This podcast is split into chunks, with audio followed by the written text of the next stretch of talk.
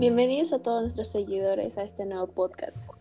Y el día de hoy les compartir, compartiremos la obra de John Sieska y Dan Smith, titulado Los Tres Cerditos, con la participación de nuestros compañeros Giampiero y Renato.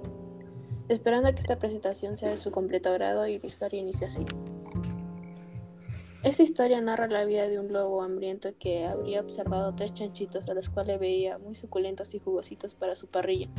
Por ello decidió acercarse a la casa de uno de ellos. ¿Quién es? Ábreme, por favor. Hace frío. No me engañarás, lobo. No te abriré. Entonces soplaré y soplaré y tu casa derribaré. Y sí, el lobo empieza a soplar y la casa, por ser tan débil, se derrumba dejando al cerdito uno solo. Oh no, el lobo derribó la casa. ¿Ahora dónde correré? Auxilio, socorro.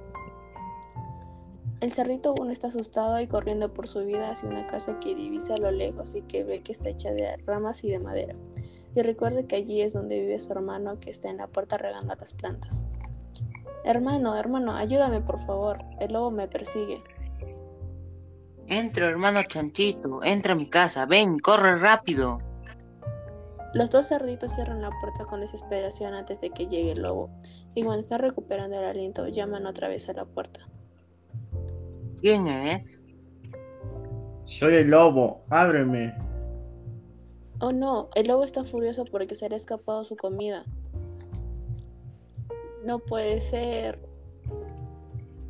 Entonces, chanchos confiados y flojos, soplaré, soplaré y soplaré, y esta casa de madera derribaré.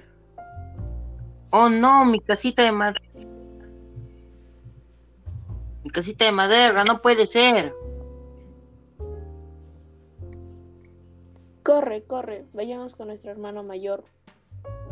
Y los dos cerditos, al ver la casita volar por los aires, se echan a correr con todas sus fuerzas, pues saben que están en peligro nuevamente.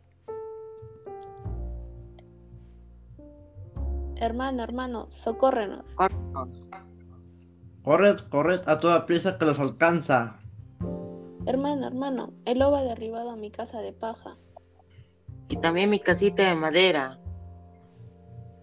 Vamos, entren rápido, pues con mi casa no va a poder.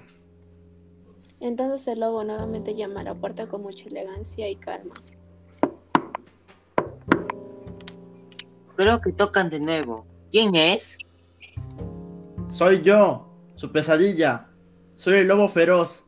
Y ábreme la puerta de inmediato. Ni hablar, lobo embustero, no te abriré.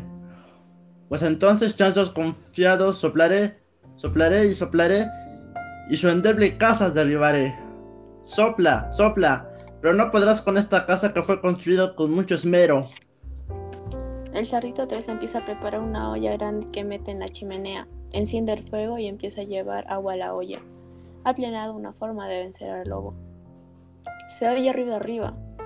El cerdito dos mira por la ventanita de, puer- de la puerta y se da cuenta que el lobo no está.